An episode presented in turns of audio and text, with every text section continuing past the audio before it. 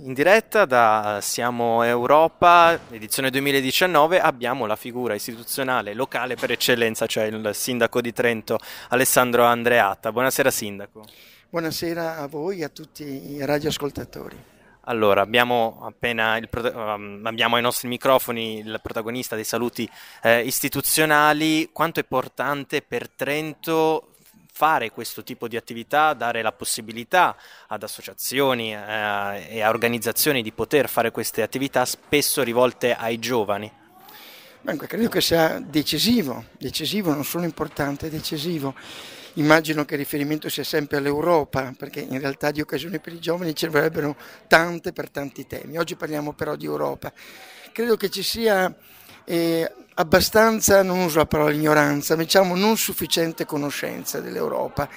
Eh, siamo qui fra l'altro a pochi giorni dal voto che siamo chiamati a, a fare e, e qui sono coinvolti anche tanti giovani, insomma, e credo che non, non, siano sufficientemente informati di quello che l'Europa è, di come l'Europa è nata, qual è stata l'intuizione originaria, quali sono le tante belle cose che l'Europa ci ha già dato, donato, regalato anche per il contributo di tanti italiani, ma anche di tante persone degli altri paesi europei.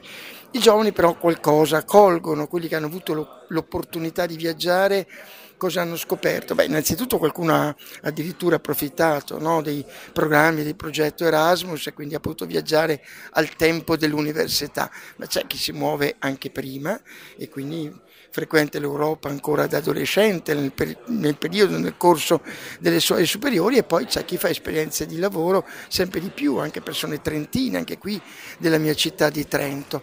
Queste sono ehm, opportunità straordinarie perché poi alla fine c'è l'aspetto linguistico che viene oggi facilmente spesso superato e quindi non è più un problema. Ma poi si incontrano tante persone, persone che vivono in maniera magari parzialmente diversa, ecco, uniti nella diversità.